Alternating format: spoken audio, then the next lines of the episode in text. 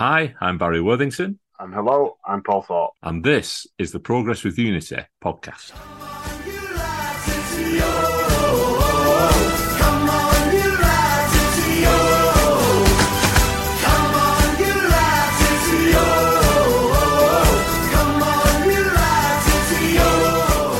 Welcome, everybody, to the Sunday edition. All the reaction from yesterday's game down at Norwich, which the Latics got an admirable point from. Lots of incidents in that game to talk about. We've also got a preview of Tuesday night's Carabao EFL Cup game away at one of our favourite away venues, Highbury Stadium. Fleetwood Town. Paul, we'll start off with the Norwich game. One apiece. We both went for that scoreline as a prediction, and we were both proven correctly. I think 100% record on guessing the scoreline is got to be a new one, hasn't it? There's no way we've, we've ever got that before.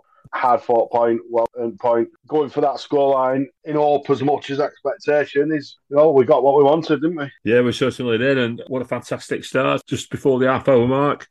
Jimmy McLean finishing off a, a setup by Will Keane, who'd not 10 minutes previously had, had a similar position, from a similar position, tried to set Lang up, who unfortunately had a tight angle and the, and the keeper, Tim Krul, made a stop from him. But James McLean made no mistake, did he?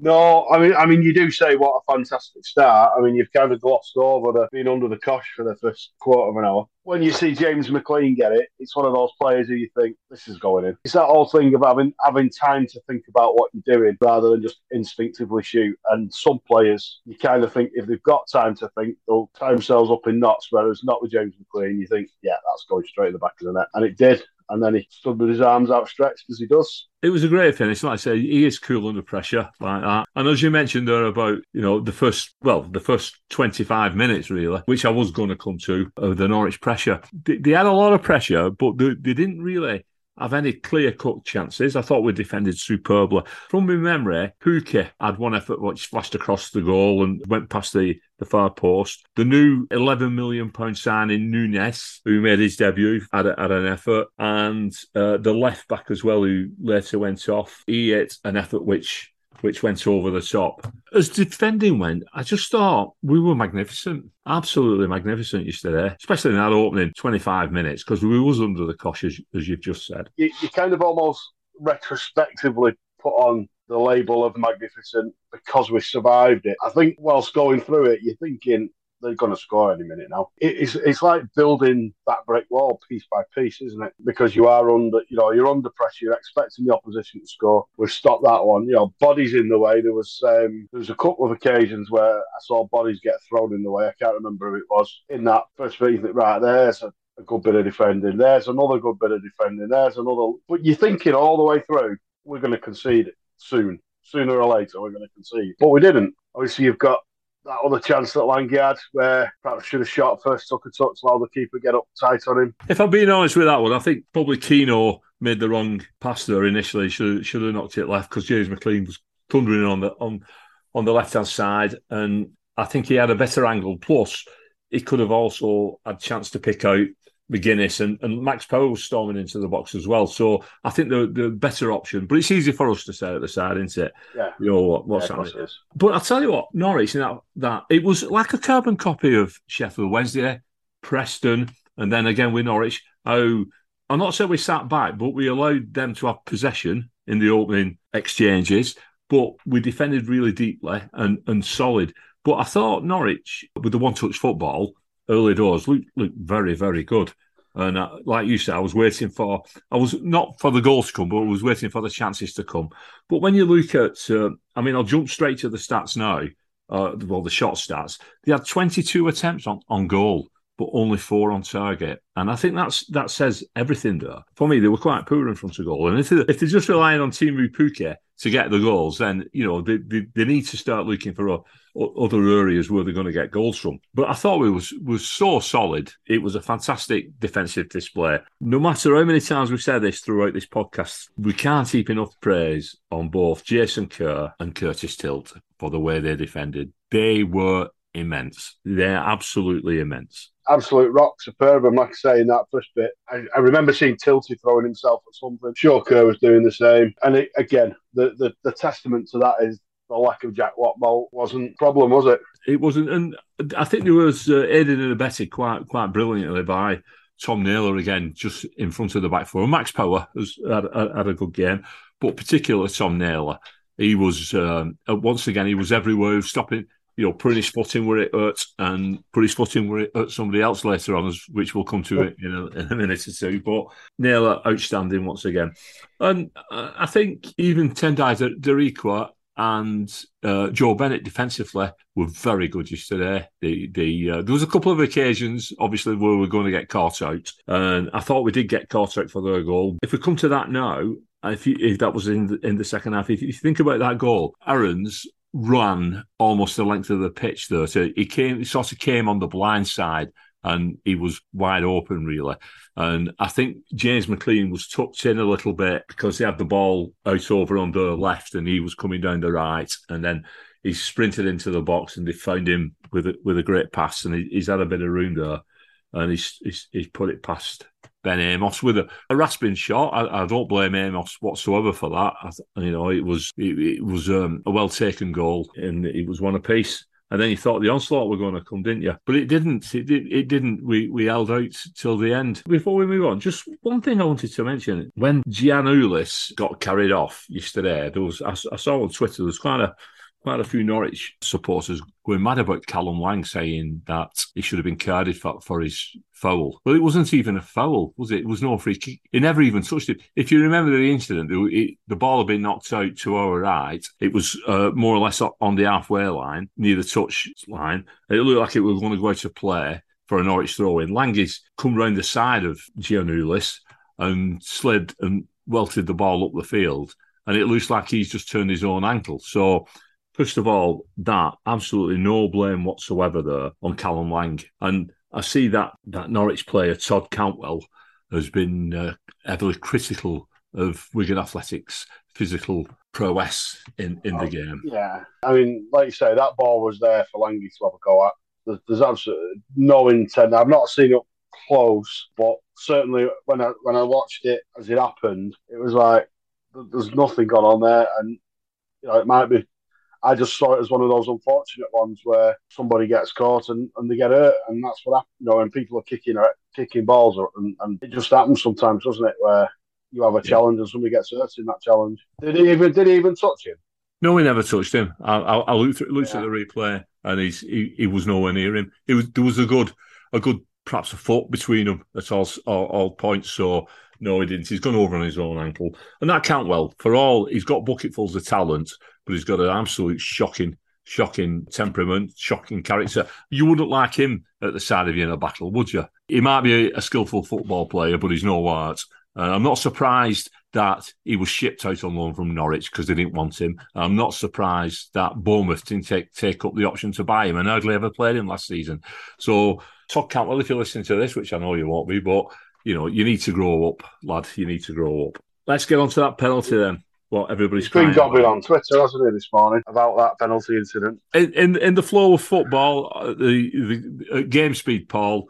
How did you see it? What did you call it as? A brilliantly timed tackle that is one of the, the ones where you get the ball and you clean the man out at the same time in a legal fashion, uh, a proper defensive tackle. Simple as that. Because it was dead obvious and dead clear that he won the ball. No, no question. Even at game speed, first time out, it was dead obvious he won the ball. I actually thought the other fella took a dive at game speed. But yeah, game speed, it just it, it looked like he he took a dive. But I mean, so there's an element of bias there. But you watch it again, and he, he does get it. He falls backwards, doesn't he? When I saw it, it, it looked to me again at game speed that Naylor had gone in with a really uh, challenge to win the ball it was in the penalty box in a dangerous position. He needed to win that ball. He hit it. His foot was almost on the floor when his, his side of his foot's caught the ball. He's cleaned it away. And then for me, I thought that Aarons had jumped up and lifted his leg out of the way and then fell on the floor, like you said, and pretended to be injured. The referee probably saw it the same way.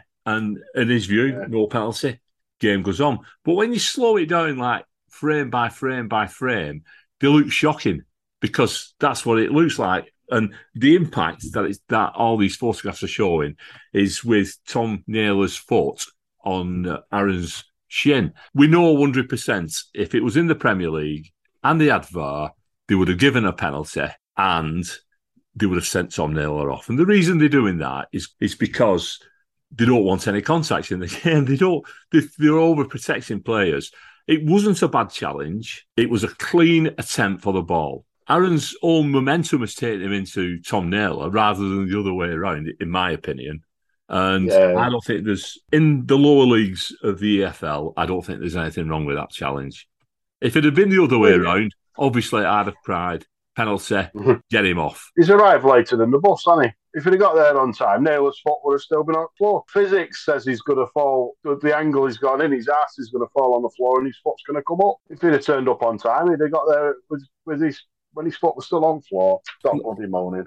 The referee, Matt Donohue, had a good game. He didn't fall for any of the histrionics. He seemed to be fair. I mean, all we were a bit physical, but that's what I'd expect us to be. It's a battle this season. I want to see our players getting stuck in.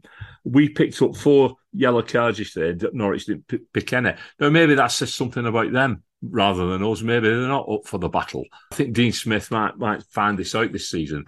I mean, you don't finish in bottom place in the Premier League with 22 points if you're a tough fighting side, do you? You, you that's how you end up when you when there's no fight in you, and that's what happens to them. Anyway, the main thing is about this: we don't need to play Norwich City again for quite a while, and I'm quite pleased about that. Stats for the game: we had 30% possession. 22 shots for four on target for Norwich. We had six with three on target. Now, that's our, our success rate, those 50%. So we're far better at hitting the target than Norwich. Corners, nine. We didn't have any. Fouls, Norwich committed six. We committed 13. And like I said, we ended up with four yellow cards, Norwich none. The attendance was 25,595. Close on a thousand people travelled down from Wigan Athletic. The man of the match, as voted for by our listeners on both Facebook and Twitter, is Wigan Athletics, Jason Kerr. What a game he had. Ooh. And it could have, yeah. gone either way. Him or Curtis Tilt for me. I mean, I went for Curtis Tilt, but I, have no qualms in Jason Kerr picking up the, the award as well. I thought Tilty might have won that, but again, all the way, all the way around, can't, can't moan, can you? You can't, no. Right, Paul. We've it's been mentioned that we're linked with approximately four players. There's only two players that have been sort of named in the rumour mills. One of them is the Egyptian goalkeeper Mahmoud Gad. That appears to be back on again. The other one is Ched Evans at Preston on loan. I'll be perfectly honest, not for me. There's two reasons. I don't think he's any good, and he's too controversial, and he'd upset the fan base. So for those two reasons alone, I prefer him not to come. We've been with the odd controversial player, haven't we? And it's in, in recent times, and more so with the controversial manager in Mackay, and uh, yeah, it didn't do us any favours. No, it didn't. So, it didn't. Yeah, let's look somewhere else. I think.